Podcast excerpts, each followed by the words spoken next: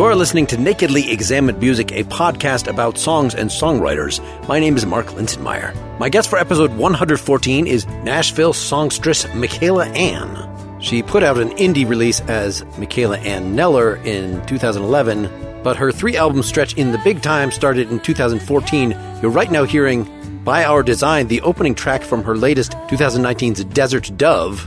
We're going to be discussing the title track from that album, then look back to the previous album, Bright Lights and the Fame 2016. The song is Worrying Mind. And then look further back to Is That What Mama Meant, a song from Ease My Mind 2014. We'll conclude by hearing another one from the new album, Somebody New. For more information, please see michaelaanne.com. For more about this podcast, see nakedlyexaminedmusic.com. And if you'd like to support the show, go to patreon.com slash nakedlyexaminedmusic.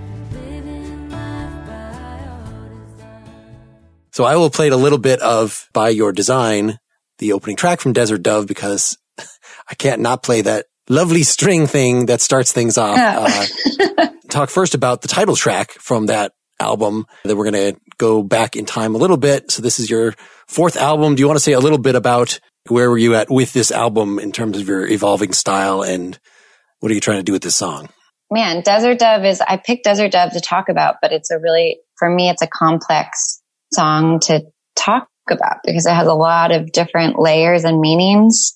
But I have technically, this is my fourth record. It's kind of depends on who you talk to. It's sometimes called my third record, but it's my third kind of professional public record. But when I was writing for this record, I think some of my naivete is, I guess, what how, how you pronounce it as has kind of diminished a bit around this time in my life. I, in my very early 30s and my other records, I was in my 20s and had different kind of preconceived ideas about what kind of life you would live and a very kind of moral superiority in a lot of ways. And as I have grown and toured a lot and lived a very kind of unstable, all over the place life of traveling and moving and not really being home a lot. I've been learning that as a, as a human being, our emotions, our actions, our morals, all of that stuff are pretty gray and complex and complicated and layered. And I think that's where the beauty is, but it kind of turned my world upside down. Desert Dove is a centerpiece of that kind of exploration for me. And the song specifically centers around a woman I met at a bar who told me she was a stripper. And I had long thought that I was going to write a song for some reason about a kind of old West prostitute and have long been really drawn to the really challenging dynamics of females and men and sexuality and desire and power and how it's all wrapped up in these different ways. So Desert Dove was this little story that just scratches the surface inspired by the woman Madeline I met who is a real person.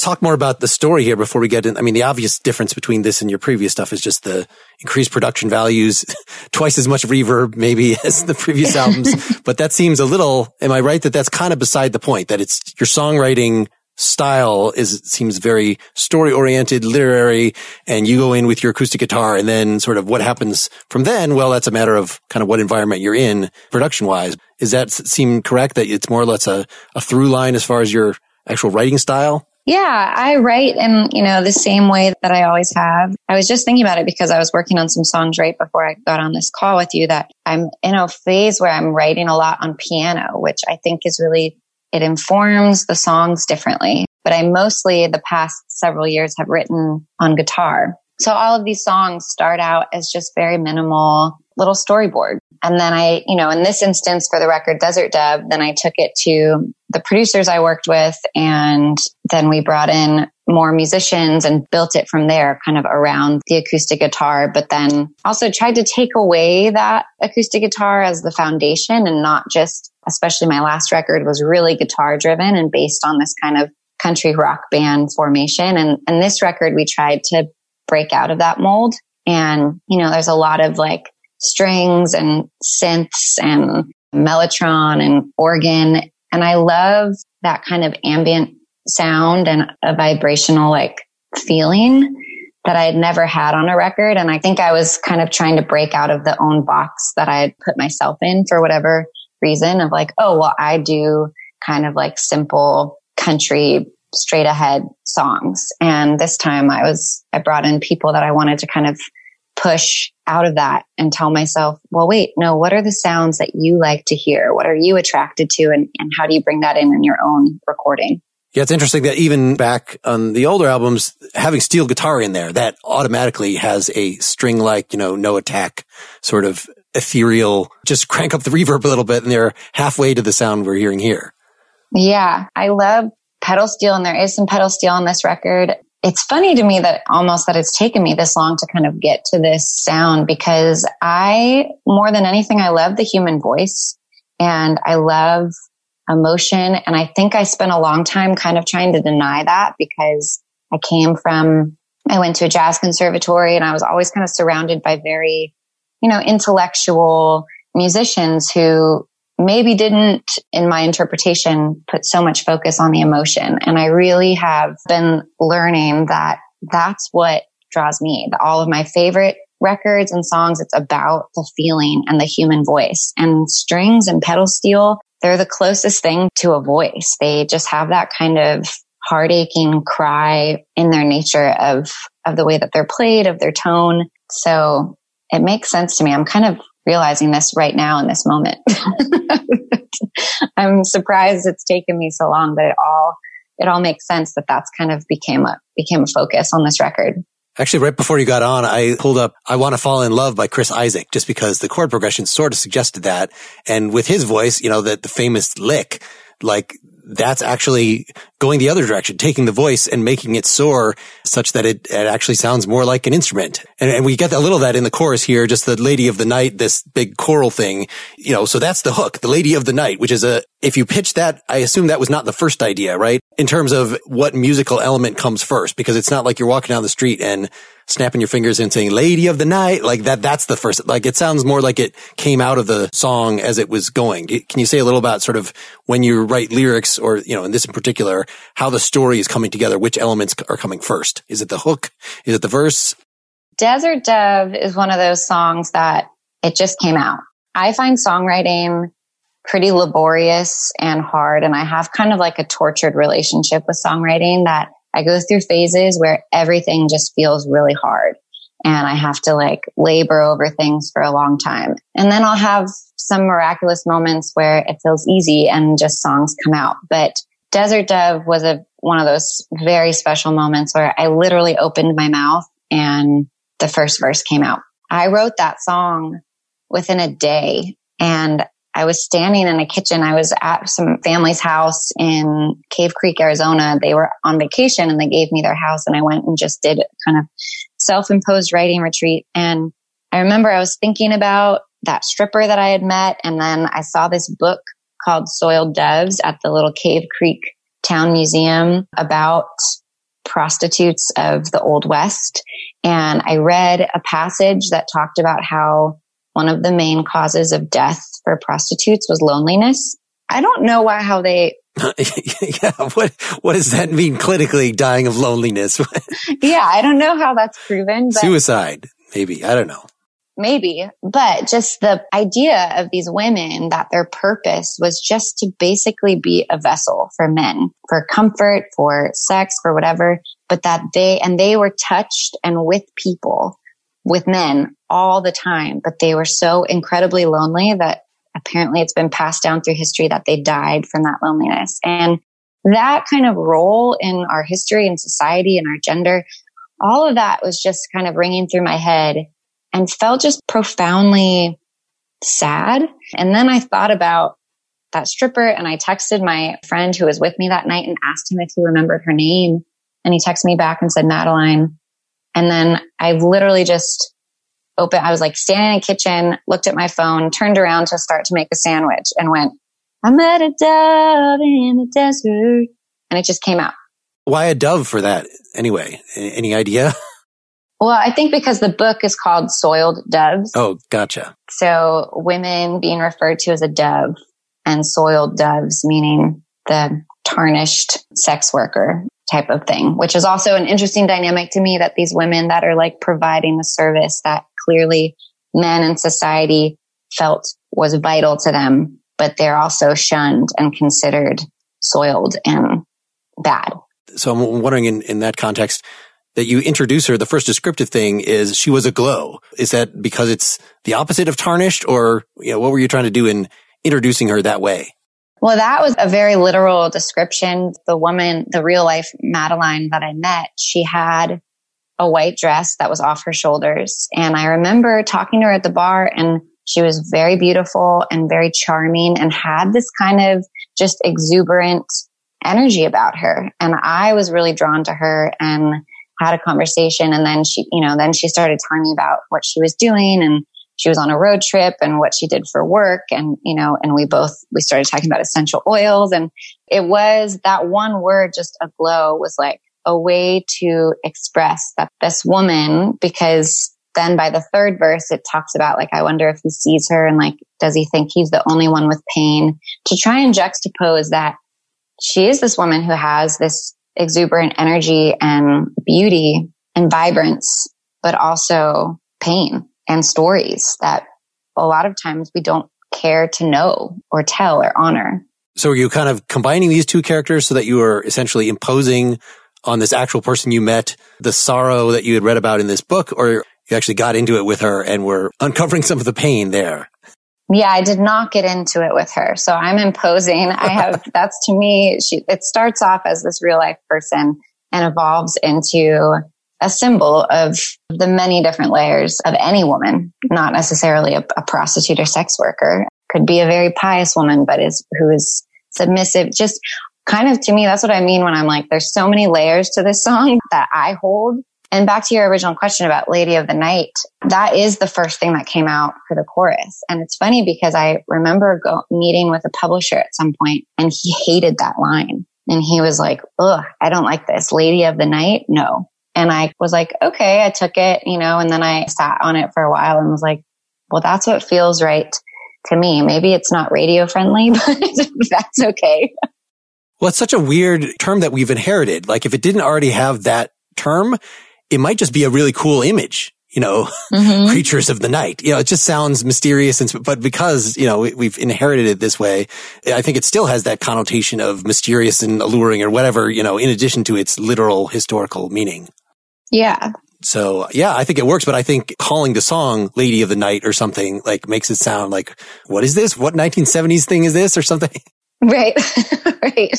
Yeah, Desert Dove is a little more, well, cause I don't even say Desert Dove in the song. So that is, I just say I met a dove in the desert. So that's, that's close enough.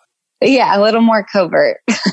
and it's very nice and succinct the way you you set up in the second verse there. Had the color of bone, drank tequila straight. Like we're setting up cowboy tropes, but really, really tightly. You know, there's no cactuses and mentioning names of cities in Texas and like pouring it on thick. You don't have to. And that line is funny because I had started a different song years ago. And I, in that song, I said he drank tequila straight and talked in the same way. And I remember I was, my brother was visiting and my brother is, he's very musical and always played music, but he's not a musician by profession. But I, he's my older brother and I've always just, you know, his opinion matters to me a lot. And he doesn't interact that much on, on my music. And I remember he was visiting and he overheard it and he walked past me and said, I was in the shower and I just heard you sing that line about the drink tequila straight and talked in the same way. He's like, I really liked it. I was like, oh, thanks. And I ended up abandoning that song, but I used it for this song and it's notable to me because I'm like, his one little comment made me want to keep it probably to just like feel, you know, that endless, no matter how old you are, you want to feel like approval from your older sibling. Yeah. Anything else that comes to mind about how these lyrics came together? Like, especially when you get to the third verse, does he think he's dealing with pain? As you mentioned, does he wonder what kind of things her body knows? That's a sort of a more oblique, I don't know, way of getting at that. I like that particular line. Do you know where that came from or what you were thinking there? I don't. And I remember I had a, another verse that was longer that kind of set up the story more. And I ended up cutting it and thinking those couple of lines said enough for just kind of keeping it open enough, but also being in my association with those sentences, it feels very clear what I'm trying to say. And I'm always interested and curious to hear what other people's interpretations are. But I again was thinking back to women, whether it's in the role of wife or, you know, mother or sex worker or stripper or whatever, but being these roles that are in a submissive place and also serving of others. And you know flipping and, and again that book soiled dove was was really on my mind of how it was a service to these men who were lonely who were you know all the things that they needed from women and i would witness it throughout life and relationships on varying degrees and levels whether it's emotional work or what where women are being the ones serving and then flipping it and wondering, well, but are you ever looking at her thinking, what are the stories that your body tells? What are the things that you know? What are the pains that you have? Or is this moment only about what she's doing for you? Yeah, no, I totally get that. And the empathy, the looking in the eyes, the wondering about your painting, your stories. It's just, I can guarantee no man has ever wondered what things do her body knows? Does her like not literal, like that's just, a, it's a little more poetic. I am just fascinated by relationships and I think about the things about whether it's just a sexual relationship or a loving relationship, just the kind of the aspect of that we trade people a lot of times. For instance, the characters in the story. Does the man who's with her wonder who she's been with before? How did they love her? How did they hurt her? Or does he not want to know because he only wants to know what she's there for him? Does for some reason those prior relations, do they spoil her? Do they soil her? Do they, does he not care? But those are the things that make her who she is right now in this moment. And you know, the song right now is really focusing on the, on the gender, but I will say that of course, like it's, it can be flipped, but this song is just containing itself to the role of a woman. Okay, before we move on to the second song, let's just say a little more about the production and the stages this went through. This was, was on guitar. It seems like any of your songs you can just do solo.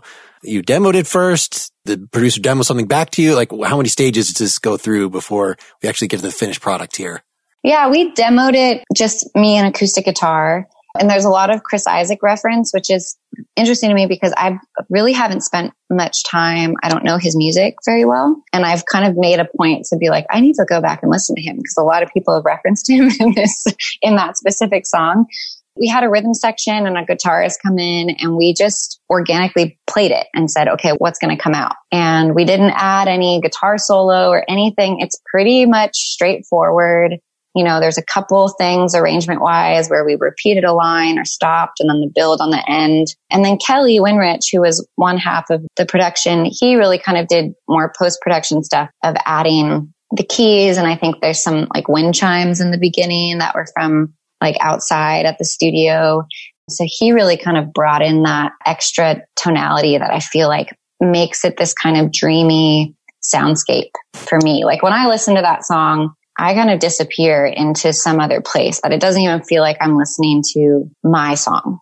I feel a little detached from it and then also transported, which is a testament to the musicians and the production, I think. Do you ever feel like I like this, but I also like the original song? Like maybe we can have a fan only, you know, demos edition or something. Or do you feel like, no, no, no. Oh, like the solo version? Well, I mean, you get to just play that live whenever you want. So I guess that's not something that's gone from the world.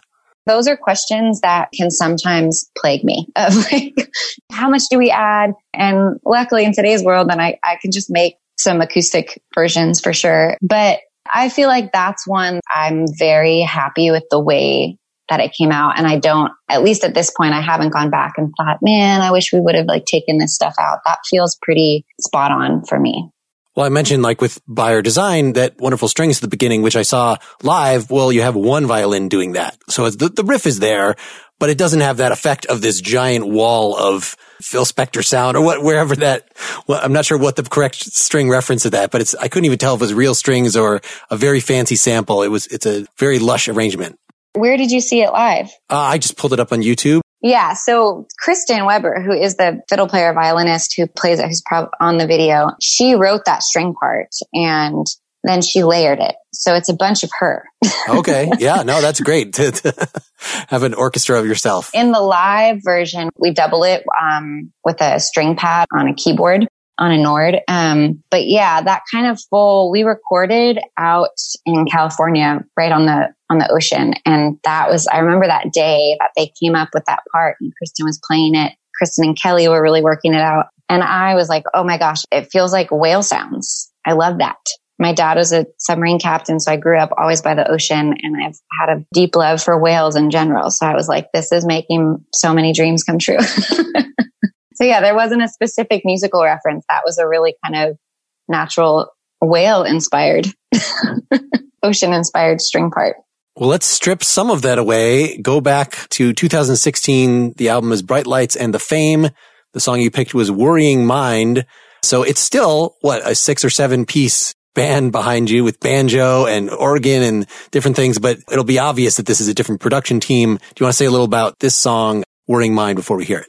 I wrote this shortly after moving to Nashville from New York City. And I had made a whole record before this record called Ease My Mind, which was really, I'm an avid overthinker.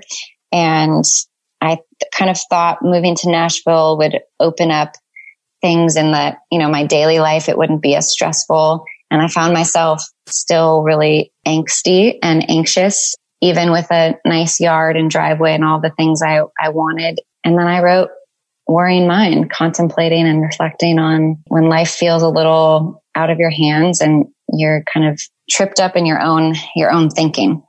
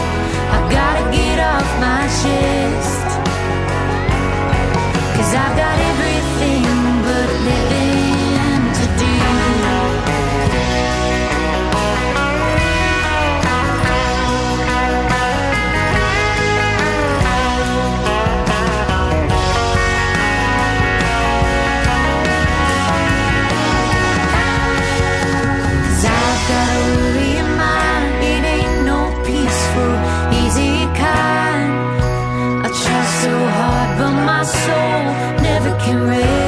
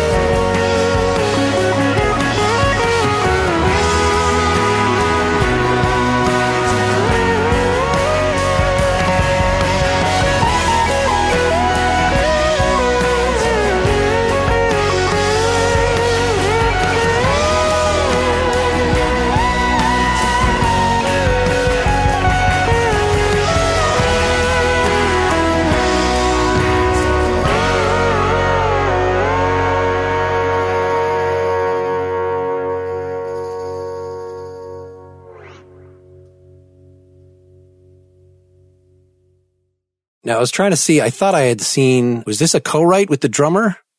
Yeah. So the drummer is my husband. Oh, there you go. That's convenient. I wrote the song and then I was stuck on the second verse. And I remember I was sitting in my kitchen on the little stairs that went into the music room. And I was like, I just don't know how to say what I'm trying to say in the second verse. I think I had Wild One and Quiet One, and he finished those two lines. The one where the wind comes, ride somewhere new. What if I'm never the quiet one? The one where the day is done, nothing's weighing on you. Yes. So it's not a matter of this one started with the drums or something weird like that. No, it's just an actual lyrical co-write. Yeah. Any co-writing, any like names on songs, it's mostly a lyrical contribution. So I really like the vocal delivery in this one. Yeah. With all these nice little pauses in there. Yeah. Can you say a little about, you know, I was, I was trying to think about the arrangement choices when you have that pause, like, well, do you have one of the guitars strum during that pause? Do you do something? For the most part, they're actually matching you. Like the bass and the drums don't hit in that little break. What if this is the last time I change my mind? Was this the melody from the start or did this evolve a little or how did this work?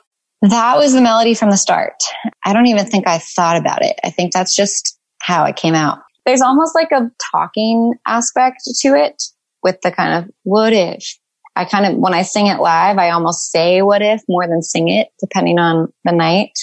It really was one of those songs where I was just putting down my thoughts in a very conversational way. Worrying Mind is kind of the epitome to me of my just constant evaluation and reflection, which is honestly very exhausting as a person. And I'm always wondering, like, do other people think about this as much as I do? Like constantly examining every single choice I make in my life. And what if I lived somewhere else? Or what if I did this differently? And, and that's what worrying mind is. And essentially at the same time feeling like I'm overthinking everything all the time, but I also have so much to do that I don't even know if I'm actually living. so I think that aspect is relatable. This podcast, Nakedly Examined Music, is a child of the partially examined life, which that is the whole premise of that philosophy podcast is overthinking everything. Can we get to a point where your life is merely partially examined and that's okay? Yeah, I think that's a goal. I'll have the response of some people be like, man, your lyrics are really intense and you think a lot. When I hear that, I'm like, wait, so you don't? What's that like to just like, to just go through life and be like, this is what I do. I get up, I go to work, I have my home, my family. You know, if my mind is quiet, I'm like, uh oh, what's wrong? I'm missing something. I should be thinking about something, which is challenging to go through life that way. Well, and it's nice that you turn this sort of neurotic sentiment into a love song still. Cause loving me in this pre-chorus, loving me is more than I could ever ask of you. It takes a kind of patience only saints and angels use. Yeah. So it still can be a nice affectionate song. This could be a talking heads, nervous, twitchy rhythm guitar sort of thing with this sentiment, but you make it, no, it's still a nice country song. Yeah. yeah. And that line is specifically, I would say for my husband and my mom. Who hear the incessant chatter that drones on for a long time. And, and I feel for the loved ones who, and also I am that person for people as well, for friends of mine who have their things that they obsess over and overthink. And I think that's part of love. And I kind of tread lightly on, I don't ever want to take the approach where it sounds like I'm struggling with feeling like unlovable, which I think we all feel, but I also always want to encourage others to feel that no matter what you are or what you go through or whatever that you are lovable. So there's that kind of constant, like every side of it trying to be included, which is hard to do when you're writing songs that are only like three to four minutes long. yeah. It's got to be just a little glimpse, a little slice. Yeah. Let me play a little bit, just the beginning of the chorus.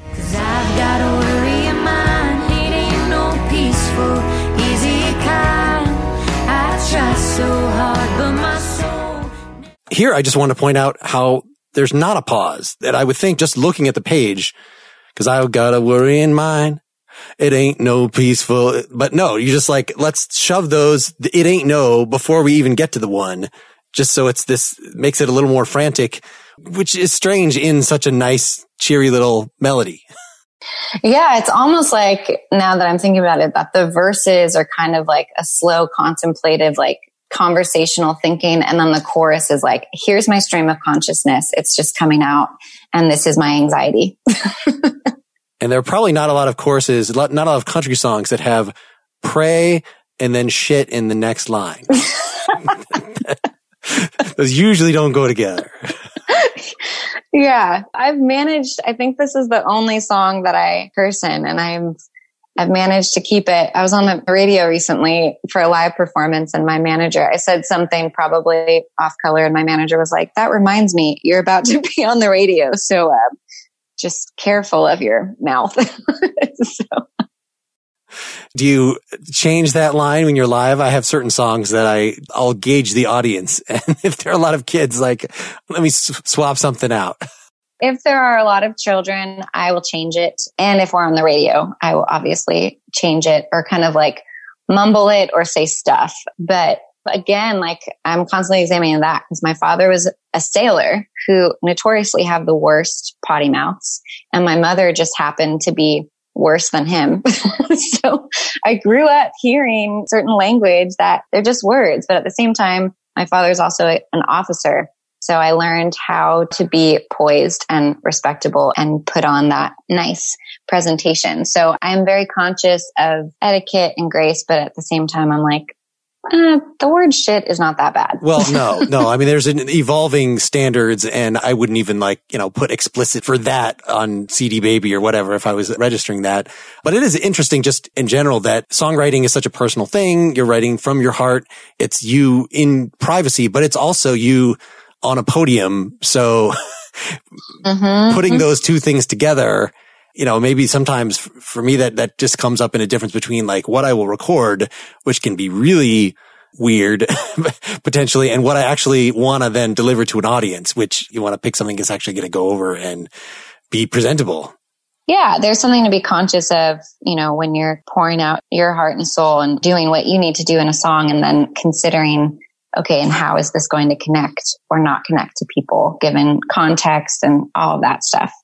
So let's talk a little more about arrangements. So you started even from the first album, you're playing with a band, which I assume you, you mostly rehearse these things live with the band. I know not with the most recent album. You said you came in solo, but typically have you, you know, it's you and three other people at least kind of work these up and figure out where all the hits are and where the pauses are and things and then record it? Yeah. And some things change in real time in the studio, but in most instances of all my recording, we would do like some rehearsals beforehand and kind of arrange things. This record was, we would do it song by song. We'd rehearse and then say, all right, that feels good. Now let's record it.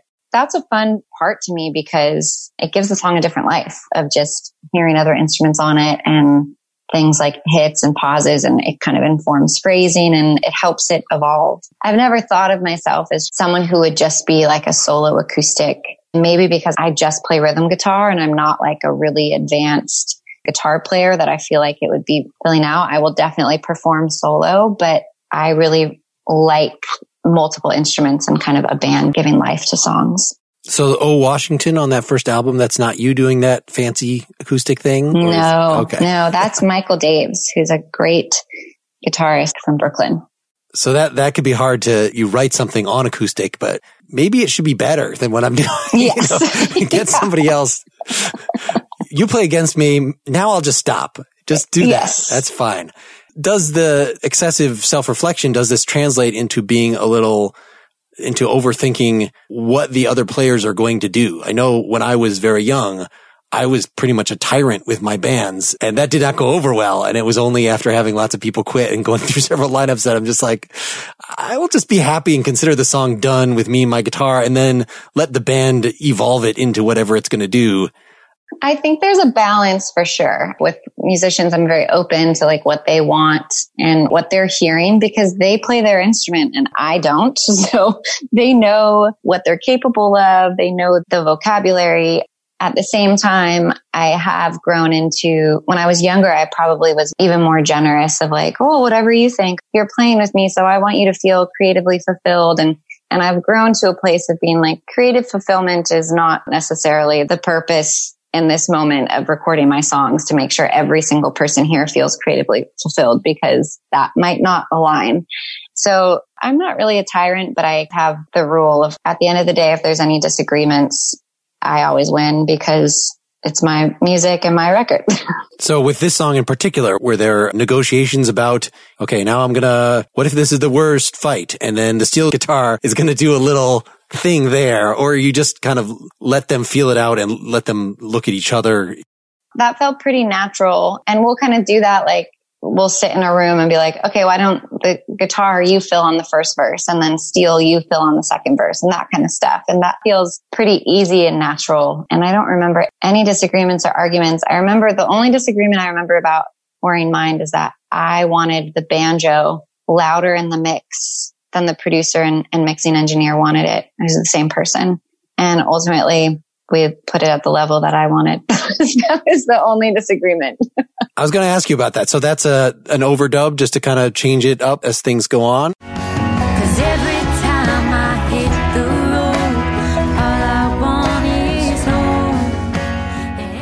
Yeah, and that's Noam Pikelny, who's an amazing banjo player. We did not utilize his skill. That's a pretty simple part he's playing. He's ridiculous. He's from the Punch Brothers and he came in after the fact and did an overdub with that part. Yeah, no, I like banjo parts like this, but I always feel like when you have banjo in a band, you don't need drums because like that's what they're for. You know, to do that banjo thing. And that's, that then can provide the rhythm bed for everything else to jump around on or, you know, put your bass on top of. But it's a nice little touch. This other steel, I put 12 string, but I'm sure it's just two guitars playing in parallel octaves. This, uh, so like going right into the chorus. do, do, do, do, do. So is that, you know, somebody's doing a riff and then the producer wants to double it with something or turn on the octave pedal? How does it? Yeah. So that was Dan Knobler was the producer on that record and he also played all the guitar parts. So I think he played that and then probably went back and doubled it or tripled it. I don't know. There's a lot of guitars on that record. yeah. Yeah. Let's get the, let's go back to the third one. Ease My Mind from 2014.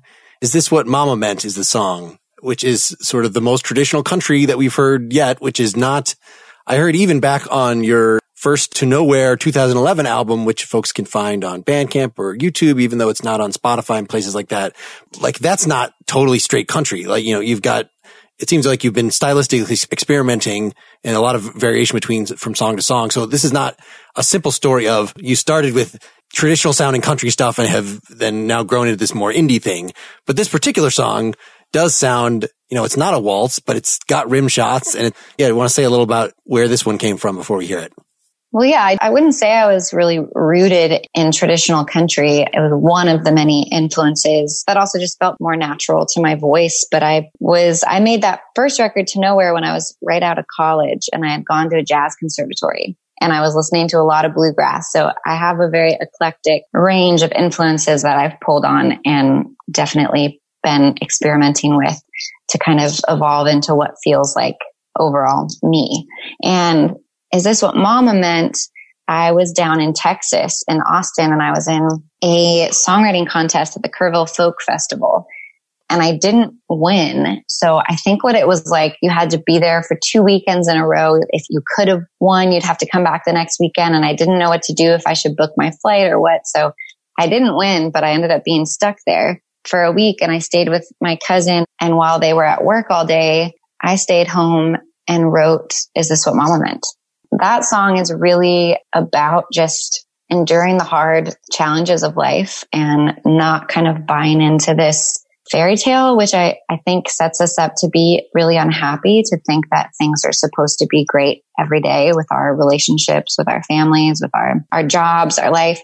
And that's a message my mom has really tried to instill in me and my brother since we were children, just this kind of brutal honesty of relationships and love are not wonderful day in and day out. They take work. They're hard.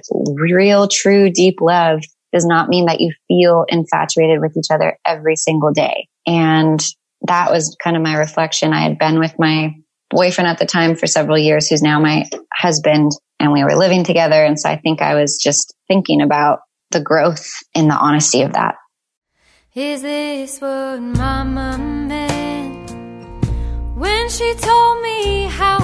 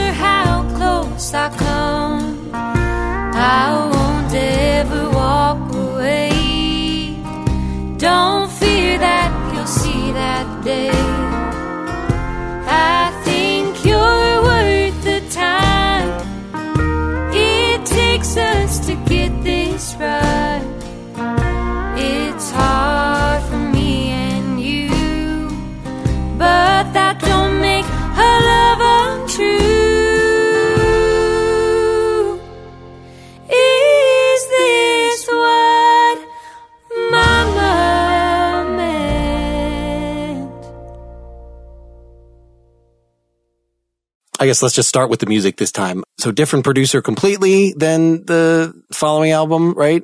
Yes, different producer completely. Jeff Malinowski is a really close friend of mine, and that was back in Brooklyn. And I played Is This What Mama Meant more as a traditional, like, country slow shuffle.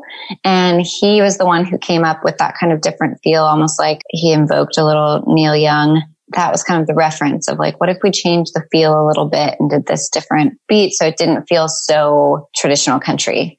And then Jefferson Hamer came in. People always think it's a woman singing harmony, but it's Jefferson Hamer who has a beautiful, beautiful voice that evolved from there. But it's one of those songs that's interesting because when I play it solo, I always, even this many years later, I always revert back to playing it kind of sounding more traditional country. So does that mean it's less like the pauses there to making good memories and everything kind of starts up again?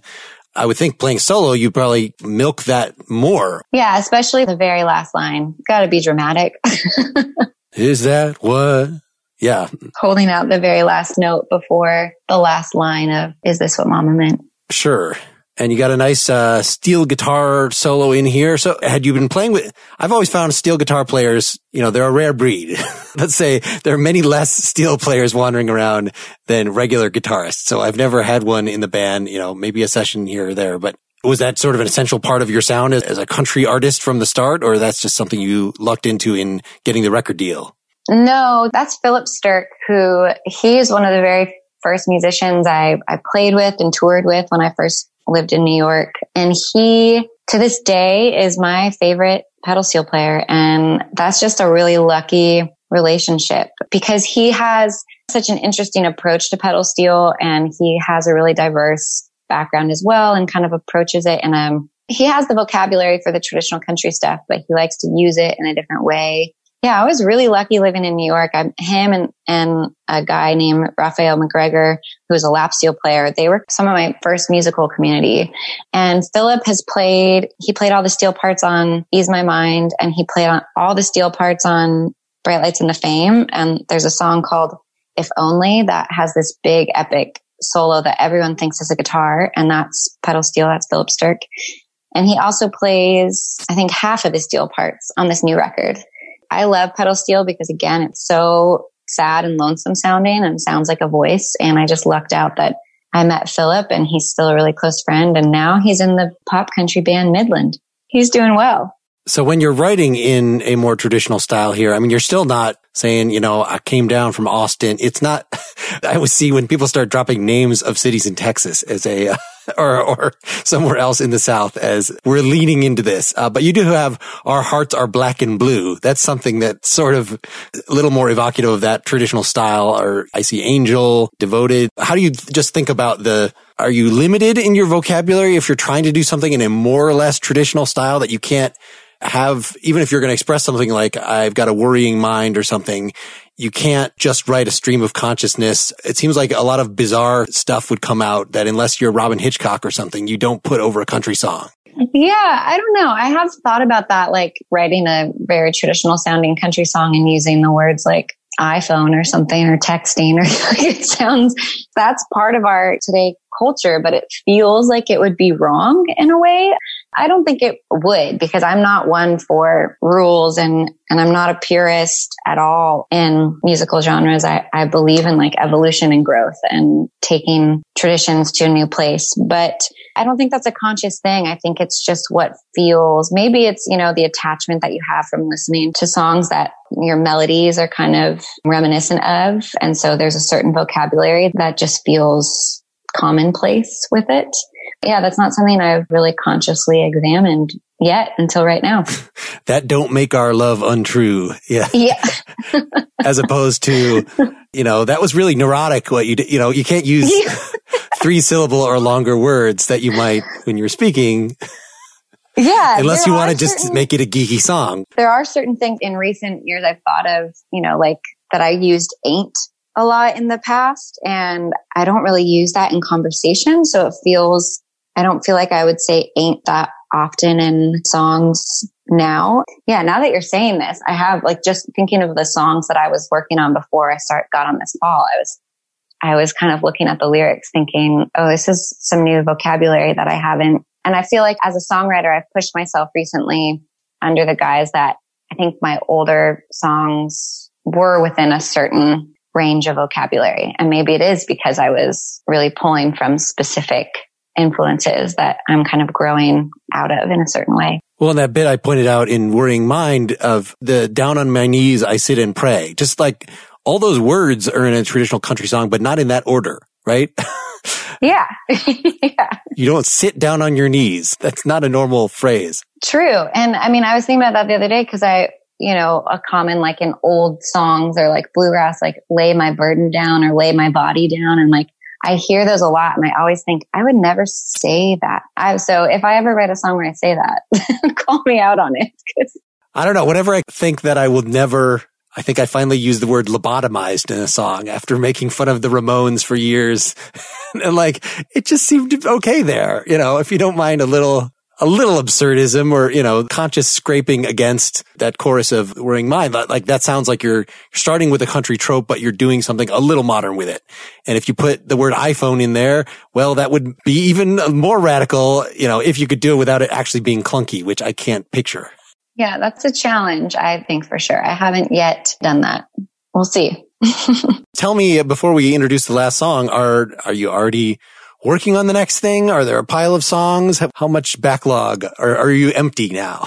No, I have, you know, I wrote a lot for this last record and there's quite a few songs that I didn't use or didn't finish that I haven't revisited. So I am in that place where I'm starting to feel ready to write again. I'm not someone who's constantly writing. I constantly am coming up with ideas, but I'm not finishing songs. So it's been a while since I've finished a full song, probably a few months, but I am feeling excited to get to start writing and think about the next record. I'm sure it won't be for another year or so since I, till I record again, but I don't want to feel rushed, but I'm excited to start thinking and hopefully writing some songs that I like. Well, just the fact that you, you just said you were working on something right before we got on.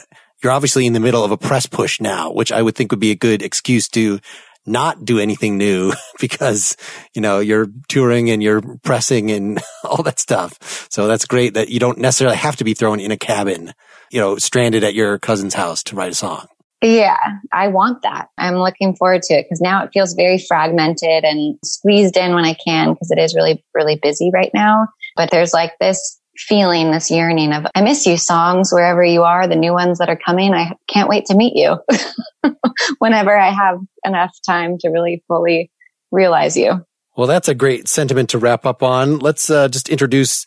So I wanted to put another one from the new album, you know, one of the catchier ones and Child of the Wind is a great single. I, I thought this one, Somebody New, is the one that most immediately kicks me in the gut. So mm-hmm. A, uh, that's a painful one. well, and it's from the point of view of the person who's doing the dumping, which does not seem a normal, not often seen in country music, at least not from a female perspective. I guess there's a lot of, I gotta get on the road again. Sorry, lady. you know, songs like that in the canon. From the female perspective, it's a lot of that asshole hurt me. I'm an innocent victim. And I understand those songs. I understand that feeling. But I also, I think maybe because I'm so contemplative and examining, I'm always like, well, there's way more to the story than that. And where are the songs where the narrator is the asshole? Cause that's real life. I find myself yearning for so many other sides to stories that I, I feel like we haven't yet heard enough of. All right. Here is somebody new from Desert Dove. Thank you so much for doing this. Thank you.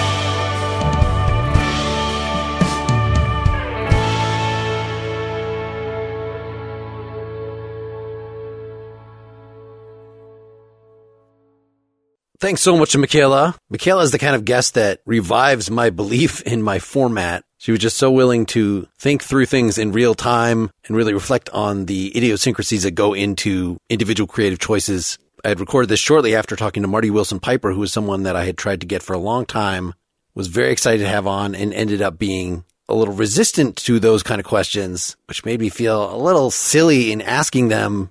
Cause really, what is the creative process? You just put your hands places, you mess around with things, you try things until something sounds good. You don't necessarily know why it sounds good. I know there are no good answers to these types of inquiries, but I still find it a lot of fun to do them. And actually, Marty, when we posted the interview, put a really nice long Facebook post about the experience of doing the interview that really showed that he appreciated what I was trying to do. So that also made me feel much better about proceeding with this podcasting endeavor.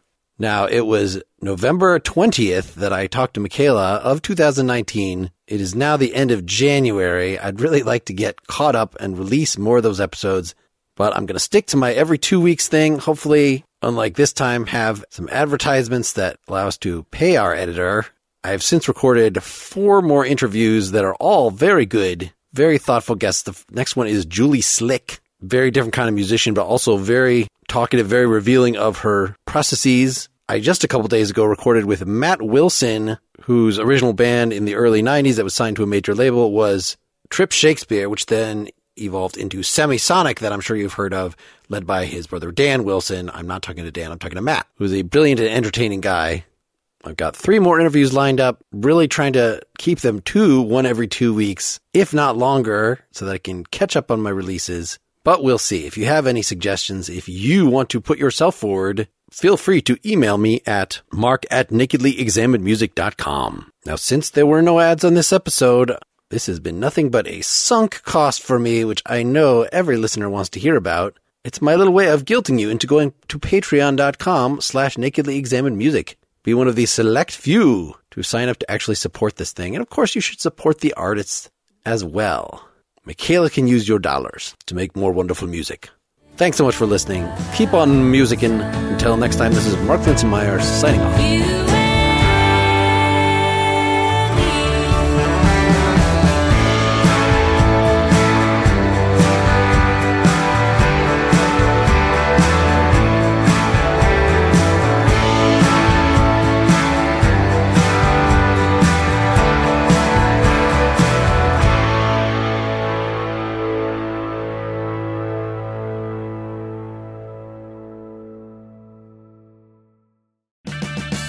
Purchase new wiper blades from O'Reilly Auto Parts today and we'll install them for free. See better and drive safer with O'Reilly Auto Parts. oh, oh, oh O'Reilly Auto Parts.